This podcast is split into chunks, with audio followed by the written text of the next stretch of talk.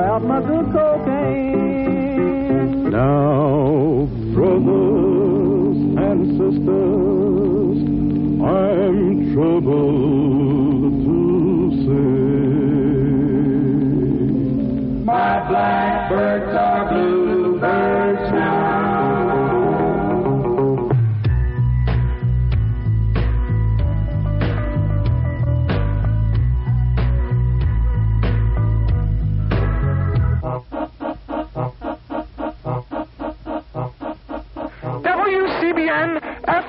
Ann Arbor, the home of freeform, the indiscriminating, discriminating listener's choice in the belly of the beast. And now, some more Ben Webster.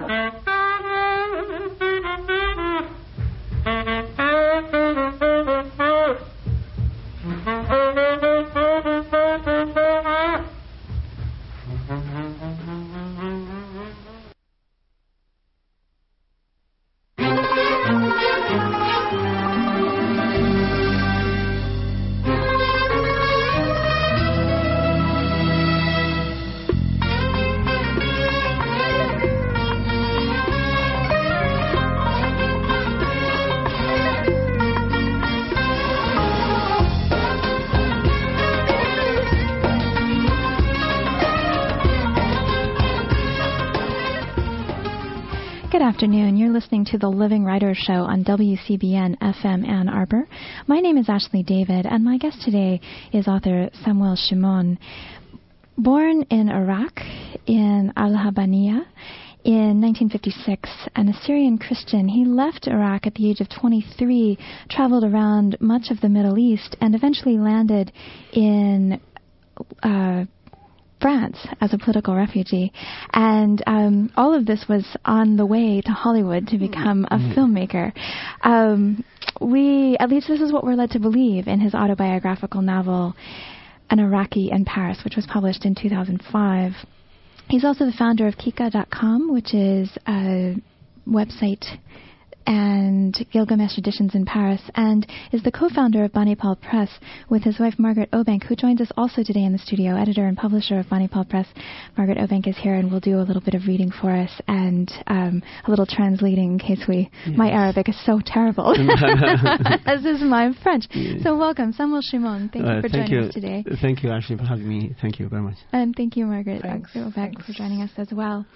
Well, before we get started, I'd just love to hear a little bit of the book, and then we'll launch into the conversation. So, um, Margaret Obank reading in English for um, Samuel Shimon, who wrote the book in Arabic. You've got a good imagination and strong memory, you know. You don't need to be on the streets. You don't deserve all this suffering. Dino spoke passionately. Are you hungry? he asked. I nodded an affirmative. I'll make you some spaghetti. I'd got to know Dino during my visits to Shamil, who would knock on Dino's door whenever he needed an onion or some garlic or bread. Also, if we were having a party, we knocked on his door and invited him to join us. As the days passed, we became friends. I recalled the first time I'd been to Dino's place. It was in the afternoon, and Dino was in the kitchen. What do you do for a living, Dino? I watched him take a small tomato. After he'd hollowed it out, he put it on the end of his nose. This is what I do, he had said, and smiled. I devoured my spaghetti quickly. You still have the same bad manners, Dino said. Don't eat so fast. After we started talking about the theatre and cinema, about dreams and aspirations, Dino looked at me inquiringly. You've been homeless for a long time, he said. I'm sure this must cause you a great deal of suffering. Could you tell me how you deal with your pain? I postpone it, I answered straight away. Yes, I always try to postpone my pain to another time. How? My dear Dino, I discovered at the very beginning that when a man finds himself lying on the streets, he has no option but to do as Scheherazade did. He must postpone the pain. The homeless guy has to be clever, like Scheherazade in The Thousand and One Nights. He recounts his dreams and fantasies to take him away from concrete roads, public park benches, train stations, cold winter winds, and his empty stomach, and then he'll see the benches become feather beds, and the cold winds blowing around him become warm and comforting. I looked at Dino. And you, dear Dino? How do you deal with pain? I asked. Pain is what drives a man to become a clown, he said softly. Dino started making up a clean bed for me in the in the sitting room. I watched him arrange the sheets and put on a new floral pillowcase. As I came out of the bathroom in the morning, I found him waiting for me, holding a wallet in his hand, like a mother getting her child ready to go to school. He'd made me a sandwich and handed me 50 francs, a few metro tickets, and up to 33 francs worth of food vouchers. When Dino saw me looking at the postcards hanging on the wall of the hallway, among which were a number I had sent him from the various cities I had visited, he laughed. You know, he said, Francois Mitterrand sends postcards to his old friends from wherever he travels. He's kept up the habit since he was young. Then, just as I was leaving the apartment, he said, You see, there is something in common between someone living in the streets and the President of France. Thank you very much. That's Margaret Obank reading from An Iraqi in Paris, the English version by Samuel Shimon. Well, I wonder if you would tell us a little bit about the book. It's divided into two parts. Um, the first part is this journey from Iraq to Paris, and the second part is um, the boy um, and it tells the boy and the, the childhood story. Yes. Uh, well, uh, in '85, I uh, arrived fr- in France. I wrote a script for uh, like uh, for a film script about the childhood, but you know it was very difficult. I arrived a refugee, uh, homeless. I didn't have place. I didn't speak French. Even my English was not good, and I forgot about the script. I just wrote in Arabic and I left it. And even I don't know. Still, I used to live many places. Maybe the script is somewhere now in France. Somewhere in Paris? yes, somewhere in Paris. And then uh, later, years later, I started to to, uh, to, to say to myself, I have to, must write a novel. So I wrote uh, about how I was living in Paris, an Iraqi in Paris. But uh, in the end, I said it's not good just to write about Paris. Uh, it must be uh, something like this guy. He's uh, hanging around 10 years, I mean, like a homeless in the street of Paris. So I must people know what he's thinking about childhood. So I make when you finish the first uh, book, you go to the uh, uh, first part. You go to the second is about the childhood because he always dreamed to uh, how he loved first time the cinema. Of course, it's all about American movies, 40s, 50s. Let's and let's talk a little bit about the American movies. So the fascination in the book is with American movies, but you end up in France, which has its own very important sort of cultural production. Um, the Nouvelle Vague, New Wave French cinema is is quite well respected, uh, but it's it's all about Ford and yes, John Wayne. Yes, yes. I I I, uh, I loved uh, John Ford from childhood. I have seen all the cowboys movies. You see, uh, uh, with about France when I was in France, because you know I'm from Iraq, and Iraq is Anglophone country, so all the movies in Iraq come from America and from uh, England. Uh, but uh, for example, in Lebanon, when I was in Lebanon, uh, I don't know how to say that in the book. Maybe Maggie she can read the passage of that about Godard in the book. Yes. yes, it's because in France, in, in, in Lebanon, there are Frankfurt, you know, they have a lot of movies from France we have not really more movies we have is from America, especially from uh, in, in Iraq in 60s. All the films they were from uh, Hollywood. And I discovered uh, John Ford because there's a, uh, a character in the books called Kyriakos. He told me all the films. He wanted to be an actor. Uh, he was telling me all the stories about John Ford, his life, what he eats, how he make movies, uh, was about his roots from Ireland, and I can say I knew everything about John Ford. You see, so I and not Jean-Luc Godard. no, not at all. No, because later, later I, I knew about Nouvelle Vague. You see, and even uh, I said in the book in some parts how I was in a cafe once and I met uh, Jean-Luc Godard. I paid coffee for him because he saved your or his name yes. anyway saved his. name. Maybe we could hear that part too, Maggie. Would you mind reading that that little bit for us? Do you think you can find it for us? I didn't mark it. Um, this is when you are you. M- encounter many obstacles on your way out of um, Iraq and through the Middle East.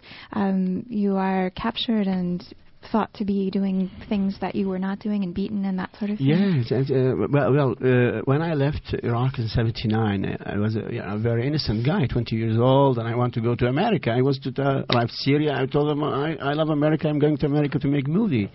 They beat me very hard, and then uh, my name was a problem. They thought I'm a Jew. So, you know, they they think I'm a spy, and uh, after they tortured me, they released me. You see, and then the same thing happened in Jordan. I was uh, tortured in the in the prison, and then in Lebanon with the phalangists. And uh, Maggie, she can now read that passage about Lebanon. This is when you've been arrested by the phalangists. Yeah. I needed not much time to discover how naive I was, for the Phalangist militiamen, who I thought would treat me kindly, made me feel that compared with their treatment, my arrest in Damascus had been a mere joke. For the Phalangists tortured me with a deep venom and hatred for their enemies, the Syrians and Palestinians. On the third day, a young man came to me and said in all calmness, Rise, son of a whore, and come with me. He was about 25 years old and wore jeans and a white shirt, exactly what I was wearing. We walked along a narrow alley. A bald man passed us by and said as he rushed to get into a military car, Tony, don't waste much time on him. The young man replied, Do we have time to waste?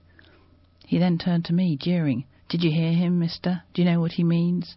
He's my superior and he's asking me to throw you into the sea. So I repeated my story to him, pleading. May God bless you, Tony. Believe me, I'm innocent and know nothing about the war or Lebanon.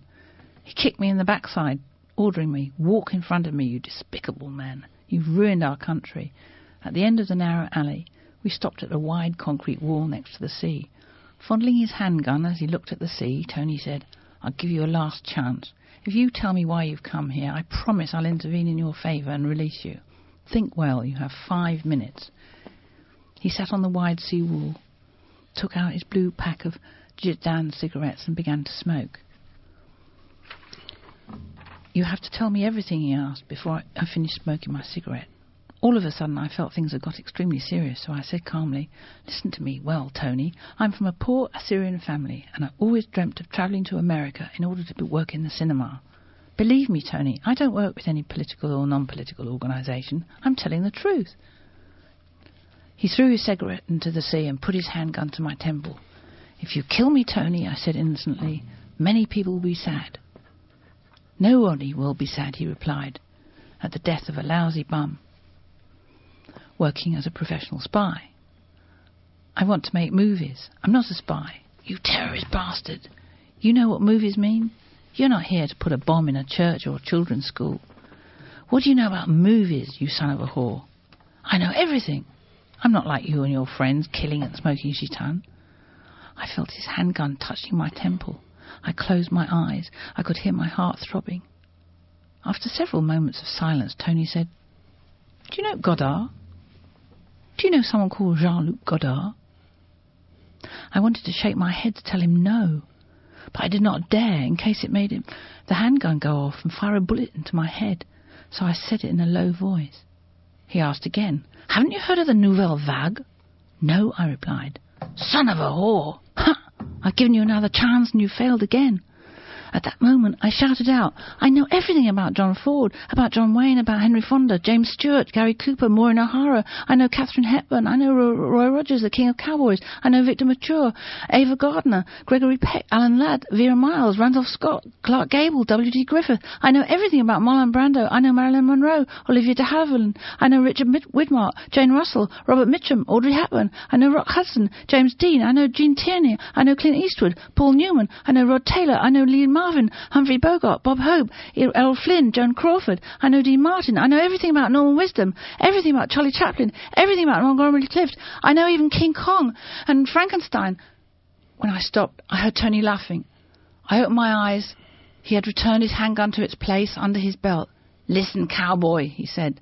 Let it be known that Hollywood cinema is weak compared with the films of the Nouvelle Vague. Unable to believe what was happening, I went along with him. Perhaps. Wonderful. Thanks very much. That's Margaret Obank you, reading. yes. and we were going to do a little switcheroo. Yes. yeah, uh, sorry, I didn't my glasses to read that. I wanted to shout the names, all the names, as I did exactly in Beirut. You see, because the the, the guy is, is from Lebanon. He has his references. He's a Francophone. He know early the French movies. I didn't know the French movies at the time in the 70s. So you know American films and but, but nonetheless, having shouted all these out, and he's arrogant. You, You, see, he's, go, he's, he's a French, uh, Lebanese, a French culture. He's arrogant. He considers me as a cowboy because I talk about Hollywood. You see, this is the, they have the ideas like that. But he let you go anyway. Yeah, and, that's uh, yeah, I, uh, well. and the- I was innocent. you see. Fortunately, fortunately. Fortunately. and then, um, so you stood Jean-Luc Godard in Paris for a drink because, in fact, Yes, when he came in the, I was a very uh, in the cafe I used to go. He came, he asked for coffee, and I asked the the waiter to not take money. I pay for him. And then when Godard left, the guy asked me, "Who is this man?" I said, he, "This is the man who saved my life." unfortunately. Um, well, I wonder if you'll talk a little bit before we're going to take a short break in a minute, but I wonder if you would talk a little bit about the difference between memoir and novel, um, autobiographical novel, how and why you decided to frame this book as um, autobiographical novel as opposed to straight up memoir or just novel. Yes. Uh, well, I uh, used to read a lot of, uh, in Arabic, of course, of Henry Miller. And I think with Henry Miller, if you go, you don't know where he's speaking about uh, his life or his. Uh, he tells always the things he, he lived. And uh, before Harry, Harry Miller, I discovered a writer. Uh, it's called John Fante. He's an American writer also, and the, the guy who influenced Charles Bukowski uh, to write, you know.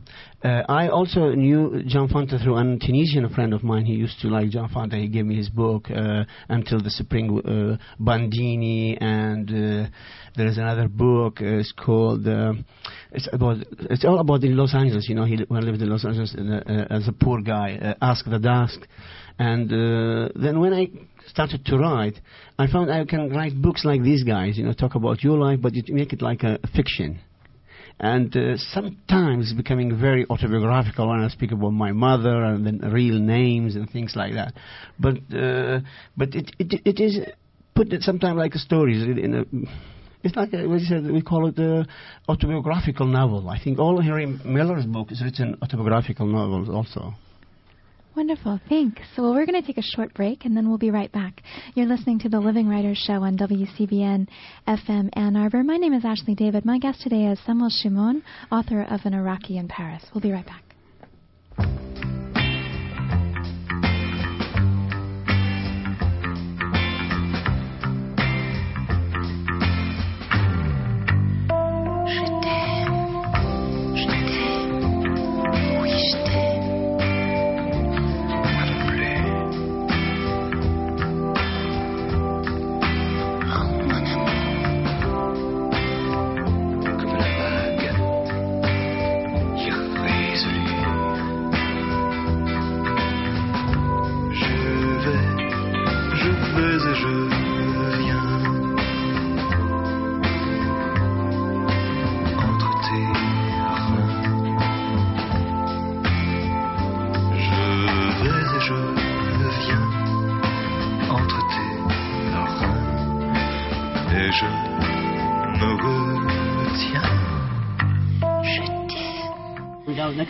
Good afternoon. We're back. I'm in the studio today with Samuel Shimon, author of An Iraqi in Paris, and Margaret Obank, with whom he co-founded Banipal Press. And um, Maggie, if you'll read another little bit from the book for us, and then we'll talk about um, intellectuals and genteel poverty and homelessness in Paris. How about?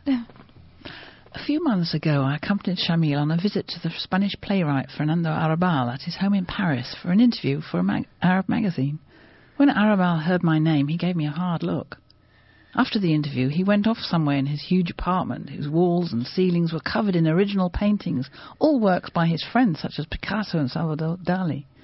Some of the paintings on the ceiling in the big living room showed a flying angel with Arrabal's face and a small body, with a pink penis about a metre long. When he came back, he was carrying a copy of one of his early books. He wrote some words in it and gave it to me, saying, I want you to have this book. Please keep it. Don't sell it. He must have felt my surprise and emotion, and explained that his son was called Samuel, maybe the only one in Spain, and that he named him after my dear friend Samuel Beckett, who was with me when my son was born. That night I stayed in Uncle Silas till two o'clock. I drank a lot and ate a nice couscous, and I cried a lot and wrote a poem to my father. Thank you very much. Um, that's from An Iraqi in Paris, an autobiographical novel.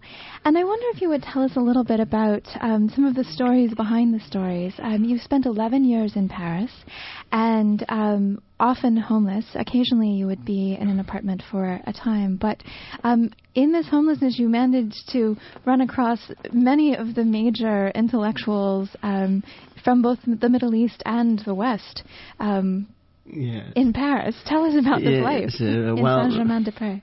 Uh, when uh, uh, in the book I explain with a friend it's called Maurice, a chapter in the book called Maurice. Maurice, this guy is French guy. He asked me once. Uh, I was walking. I said, "Oh, look, this is uh, Marcello Mastroianni. He's coming. Let us say hello." I know him. He said, "Do you know him?" I said, "Yes, I know Marcello Mastroianni." And then after a few minutes, I said to Marco Ferreri, the famous director, I saw him also uh, coming out from the supermarket in Rue de Seine in Paris. I said, "Oh, Mr. Ferreri, how are you?" He said, "Oh, hi, how are you?" Like, this guy told me, "You know all these guys." I said, "Yes, I know them." You know. And then he told me, "Of course, you are 10 years in the street. Uh, if, if somebody who lives in Paris 10 years in the street, he will meet up with God Himself face to face." Did you? so I met all, all the Arab writers. They were my friend, and they helped me a lot. And I know many. Uh, once I was sitting in the cafe, and uh, famous director Emir Kusturica, he was walking, and he said hello because I used to see him in Cannes Festival film, and he introduced me someone, a young guy with him, and then he was Johnny Depp, the actor. Uh-huh. Yeah, I, at that time I just saw one film for him, it's called Edward with Scissor The Hands. scissor hands, yeah. Yes, I said, "Hi, Johnny, I like your movies." And Johnny Depp, when he when he go, he told me, "Khuda Hafiz," it means uh, God bless you, or bye bye in Iranian. I told him I'm Iraqi, not Persian. Johnny, he, he mixed between Iran and Iraq. Farsi and, yeah. Farsi. Little mix up. Well, you So know. I live in, you know, San, Saint Germain des Prés. It's a very good uh, area. Also, I used to meet with uh, John Ashton, an actor here from Hollywood. He's famous. He was uh, with Robert De Niro in Midnight Run. I used to uh, drink whiskey every day for one week. He used to shoot his film in Paris, uh, a French film. It's what I I want to go home. How did you how did you meet up with these folks? I mean, you were there, but there are a lot of people there. How did you end up in conversation with them all? Yes, you know, uh, uh, for example, with John Ashton, I, I just ten minutes I uh, left the film. I, I, I, watched this film Midnight Run, and I went to the cafe. It's around, you know, the corner. I take a drink, and then John Ashton come in the cafe. I said to a friend of mine, look.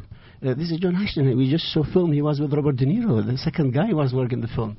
And then I said, Mr. John Ashton, I'm from Iraq, and I know you. And he was first scared from first when I told him I'm from Iraq. From Iraq. and then I told him, no, come on, I like movies and Hollywood. And then uh, I invited him for whiskey because uh, I was happy it was in autumn 88 and Najib Mahfouz, the Egyptian writer, got Nobel Prize for Literature. So I told him, on this occasion, I invite you. And then he was uh, he was uh, very kind. He said, what is the name? I said, Najib Mahfouz. So he said he will buy his books.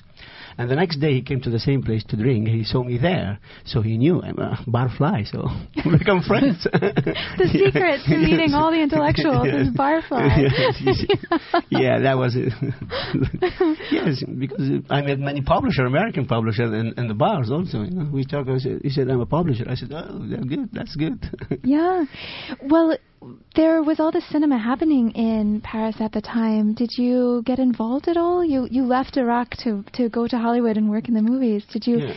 You, uh, you stayed in Paris so long. You don't believe it, maybe. Uh, people uh, consider me I'm a crazy guy. I told them I will never make film only in Hollywood. Ah, Yes, they, they told me How I'm did the crazy. Parisians respond you to that? in Paris, and they said you're just mad. I go to Cannes every year, and uh, never tried to do it. Never, never. I just thought maybe I'm wrong, sure, but uh, I was just thinking to make film, I must go to Hollywood to make film, not any uh, other places. have you been to Hollywood now? Uh, well, I went three times, and I used to just drink all the day and uh, never met anyone. no, not at all. No, no. There's a difference between Los Angeles and Paris. Yes, yes. you only meet barflies in the bar in LA. Yes, I, it's Yeah. nice to go drink there, really. Wonderful. Well, um, let's talk a little bit about um, when we speak of homelessness in homelessness in this country. It's a very dire concept. Um, we don't think of drinking in the bar with the intellectuals. I wonder if you could talk about how you managed this Mm. sort of um, living on the streets, this bohemian existence, which was not dire poverty. Uh, yeah, you, you see, I explained in many places in the book about this. Uh, I was, uh, well, I have a very good relation with a friend. Uh, you know, when you become uh, uh, in the street and you don't have a house, well, in the book I said, I'm not homeless in Abawa. I said, I'm a guy without house. And Ah, that's not a problem, you see.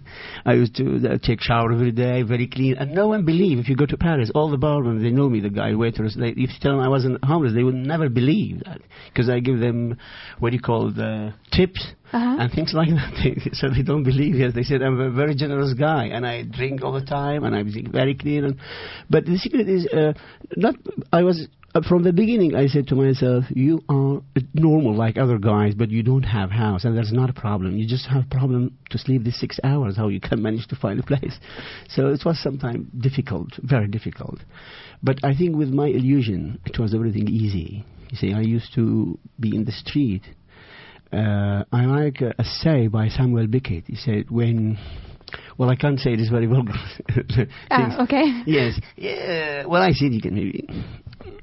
Anyway, uh, two things make me uh, uh, forget the pain. It's singing, you know. It's beautiful to hear uh, the music, and uh, I learned French language, but from the music. I, I used to keep all the songs, and I sing all the night until the morning. We just played Serge Gainsbourg, uh, Uh, I adore. Serge Gainsbourg. I, I, I used to see him. Uh, uh, I saw him many times. He was a very generous guy. He used to give money for many friends of mine. In the, the many homeless, they go to see him. He said, "Bonjour, Monsieur Serge Gainsbourg." He give them money. He was a very good man. And his daughter now is in film. She's in a film. Yeah, Charlotte. right, Yes, is very famous. She's very Yeah. famous actress. Yeah. And starting to, to record music, or has already recorded music too. I like the, her work with her father. Uh, even people that were against it, you know, they said uh, it was very sexy and things like that. You know, he's crazy. yeah. Uh, God bless him. I like Serge Gainsbourg very much, really. Yeah. Were there others that you listened to when you were there? You you said you learned French from the from the, the music. Uh, well, well uh, many I can't remember them now. One, one of them, of course, Serge Gainsbourg and uh, Charles Aznavour, and uh, I uh, mention him in the book because uh, I like Charles Aznavour because uh, in French there's uh, many poetry in their songs. You see, this is what I like really. Yeah. Uh, And you were a poet as well as a as a well. I, I wrote some, some uh, what they call it, uh, Parisian poetry, you know, small poems, uh, prose poems, like uh, uh, the French. uh, I think this is they called prose poems. You know, French they wrote it. They were called Parisian poets, which uh, Baudelaire invented uh, this kind of writing. Yeah. Yes. Well, and you, so you were in Paris now for 11 years. Um, didn't go to Hollywood then, and from Paris you went to London, To which is London. where you live now. Yes, and uh, well, I worked in in, in Paris. Uh, I know a friend of mine. He was an editor. I told him, uh, "Look, I'm tired. I, I want to work." I decided to work. He said, "Okay, I have a newspaper in London. Do you want to go to work there?" I said, "Yes." So I went in to be a uh, cultural editor for a magazine. Uh, it was a paper weekly. And uh, after a few months, I met uh, Margaret Obank, and my wife, and Who's with us in the studio today? Yes, and then uh, one day I said to Maggie, "Look, I know everybody, all the writers and things, and about literature, and she knows uh, all the Arab literature, and she read many, uh, she know many authors." I said, "Let's do this uh, Banipal magazine, which is now about nine years, a very famous magazine." Yeah. Now this is Banipal, the magazine of modern Arab literature, which the two of you co-founded, and you both edit, and Margaret, you publish. Mm-hmm. Um, are you drawing literature then from all over the world to publish, or are these are these Arab intellectuals outside of of living in Europe? Um, how are you how are you compiling the magazine? Well, the, the authors are from anywhere in the Arab world or living outside the Arab world, but they have to be Arab authors, and they could write in any any language, usually Arabic, of course, but sometimes French, and uh, sometimes once, twice German, sometimes e- English. But uh, generally, Samuel, through his uh, connections with his own website and Which is his- kika.com. Before. because he's been a cultural editor uh, himself, and he's in contact, daily contact with the Yes. literary scene. I know all Arab writers uh, uh, uh, personally. That, that was very helpful for to make the magazine because it, I traveled in all Arab countries, and from Lebanon to Syria to Egypt to Tunisia and all. I met them, and uh, yes, I think it's very important when you do a translation, a magazine of translation, to know the authors, really know them, not just uh, translate them without knowing anything about their work. Why is that? Uh, for example, when we tra- now we talk any any writer in Arab world, I know his work really, all of them. When can and then can I can say what is ri- he's writing, uh, two three books. I read them, I know all. Uh, but for someone else, you don't know the Arab writers, just names. You say that name is famous, but they don't know any writing of this guy. You see, but he knows he's a famous. Yeah. I know many Japanese. They gave, they told me about some Arab names, and I said, "Did you write him?" He said, "No." They told me he's a great writer. I said, "Yes, that's it." You see, Yeah. Nothing else. Yes. How do you feel about the translation of your book? Were you involved in the? Tra- there were several people who were involved in the translation of your book. Did you? No, true, no. But uh, Margaret, she's here. I can't say no.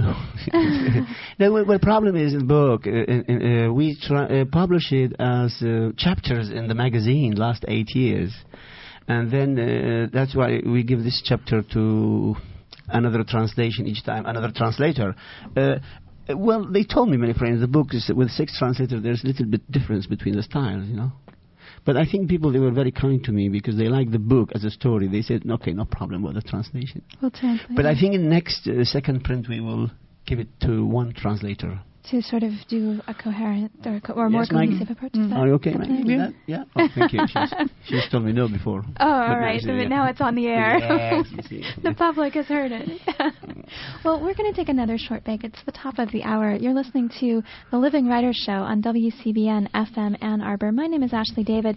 My guest today is Samuel Shimon, author of An Iraqi in Paris, and Margaret Obank, co-founder and editor and publisher of Banipal Press. We'll be right back.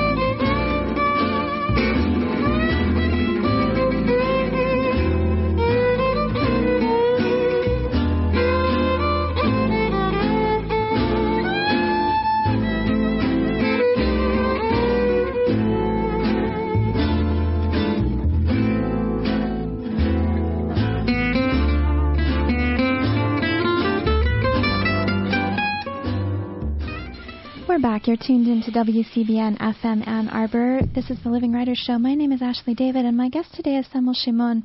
We're talking about his autobiographical novel, An Iraqi in Paris. And we left the last segment of the show by talking a little bit about translation.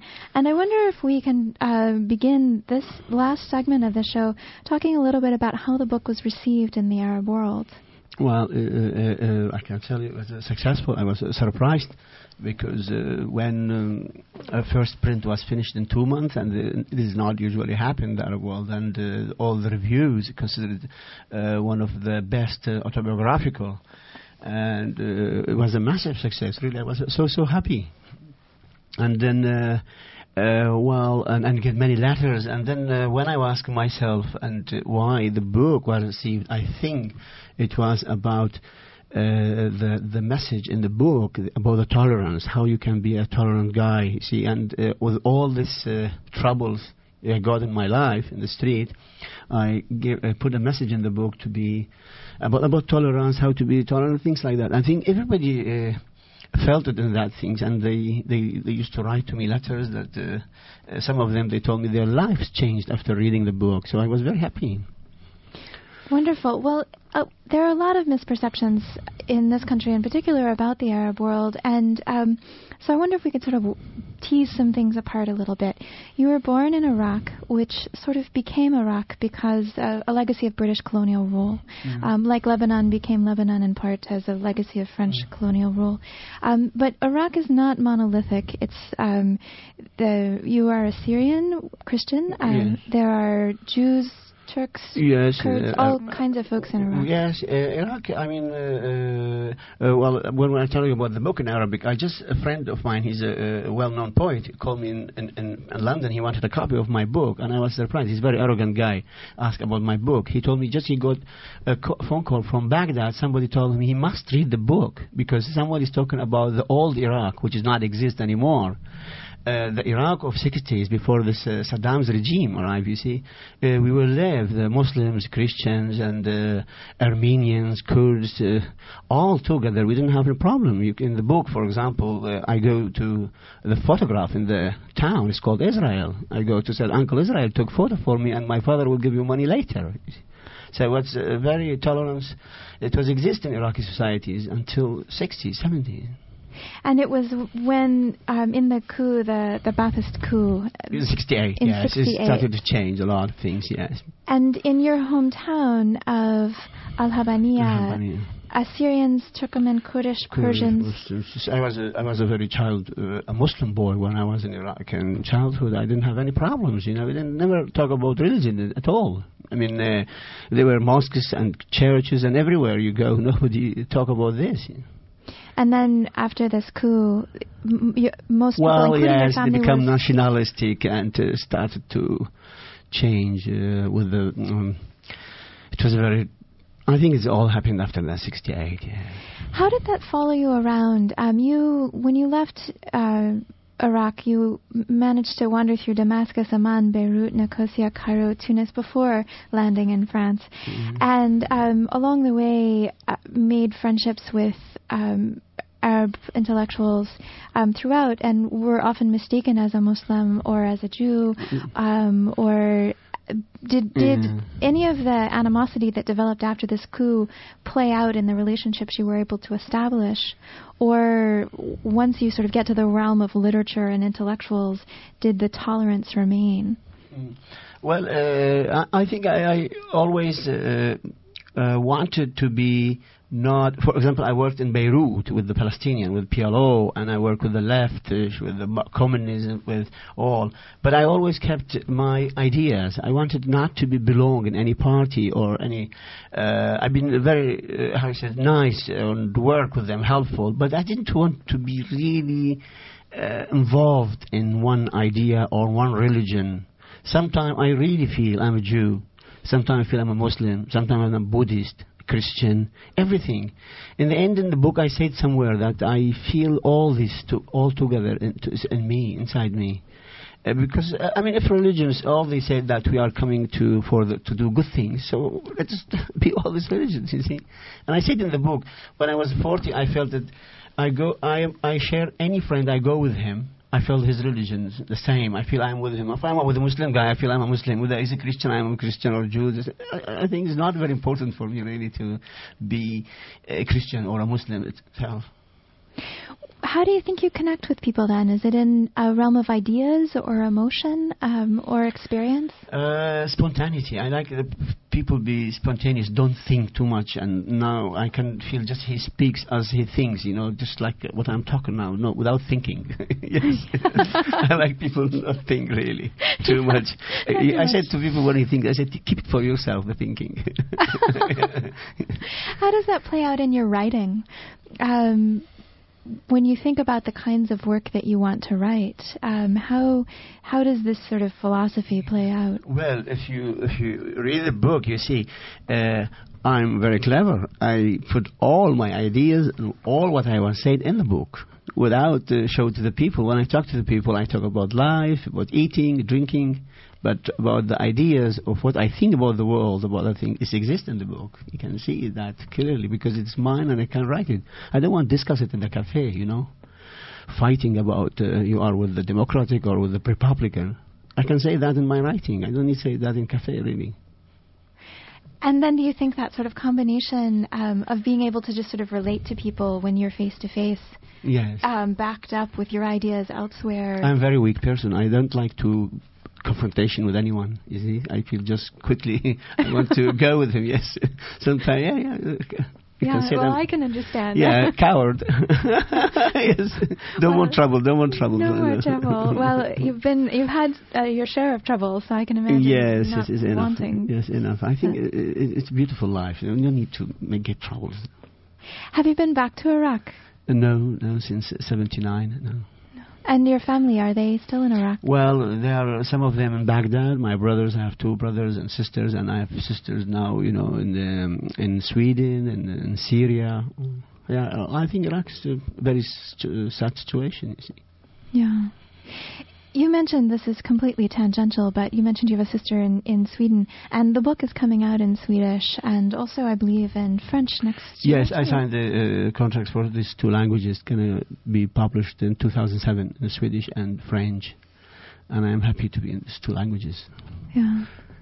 Are you able to stay in touch then with your family? Um, your sister, who's in Sweden, obviously. Well, yes, yes. I, I, it's. Uh, I, I like to to call them now. And uh, they have, you know, kids, and these kids all they have internet, so it's very easy. Can uh, he send me the photos of his mother? I send my photos uh, through internet. It's very good. Wonderful thing, that internet. it's really changed the way we communicate. Yeah. Well, I wonder if you would um, tell us a little bit about what you're working on next. So the book is coming out in 2007 in French and Swedish. Um, you are busy editing Banipal. Many and uh, I'm uh, just now uh, going to write the second book. I call it a, a Syrian soldier. I'm speaking about the history of uh, through my life and my when I was uh, 18 years old, uh, talking about the relationship in the Iraqi Christian Iraqis in Iraq.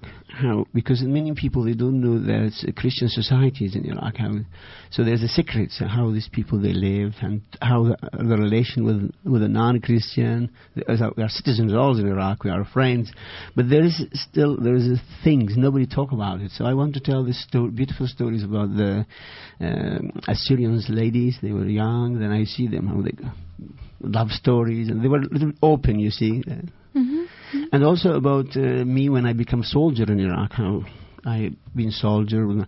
So I think um, very nice uh, uh, things about the Iraqi society. And will this also be an autobiographical novel? Yes, yes, yes, yes. I will always write that. I like to write about things I know really, and uh, yes, I, I can. I have four or five books. They will be all about my life. Wonderful. Yeah. And let me, you, you mentioned earlier in the show that you were tremendously influenced by Henry Miller. Are there other um, writers in the Arab world or in the in the West who were big influences? Uh, well, uh, uh, our first book, and I didn't mention. I'm sorry about that. Uh, about the tolerance we were talking.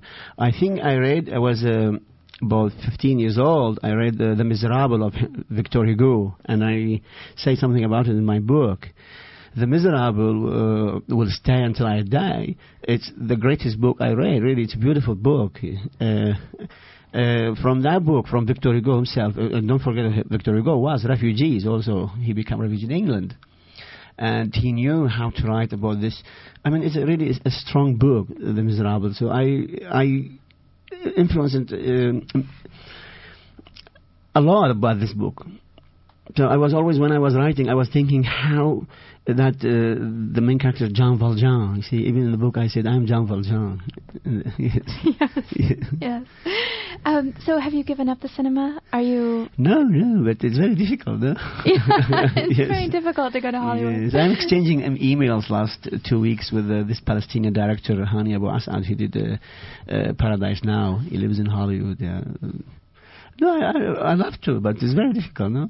But maybe, who knows? Who knows? After your show. yes, after your show, we'll funding and for the script. Mm. Well, um, Samuel Shimon, I want to thank you so much for joining me today, and Margaret Obank, thank, Thank you, you. also for joining me. Thank you. Um, it's been a real pleasure, Thank you. and uh, I hope you have a good trip back to London. You're off after this now. You're headed back to London, or are you traveling around the U.S.? uh, we- we're going to Boston for this Ah. MESA conference. oh, great! And then back And New. York. and, and New York. Mhm. Uh, it's a little tour around the Mhm. East Coast, Yeah. more or less. My next book is an Iraqi in New York. Wonderful. You're just going to leave him there? Is that how it works?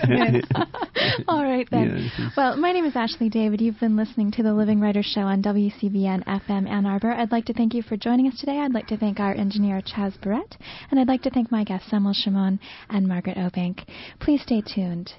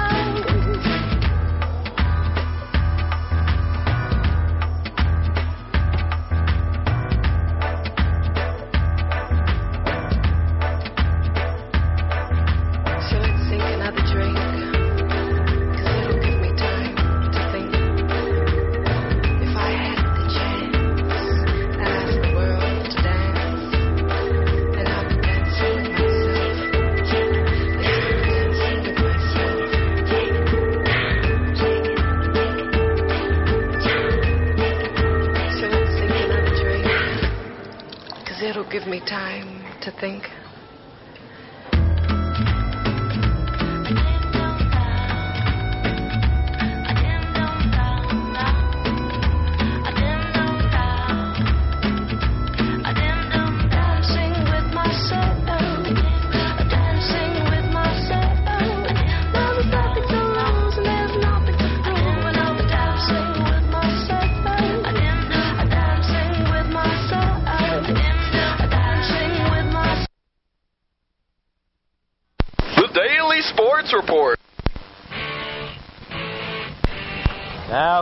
Sending out the signals, setting up outside. The one-two pitch, fastball swing and a miss. He struck him out. Jim Brower with his 200th career strikeout to end the top of the second inning. And Brower is now just the eighth pitcher in Michigan Wolverines baseball history to strike out 200 batters in his career. Howell doing everything he can here to keep the game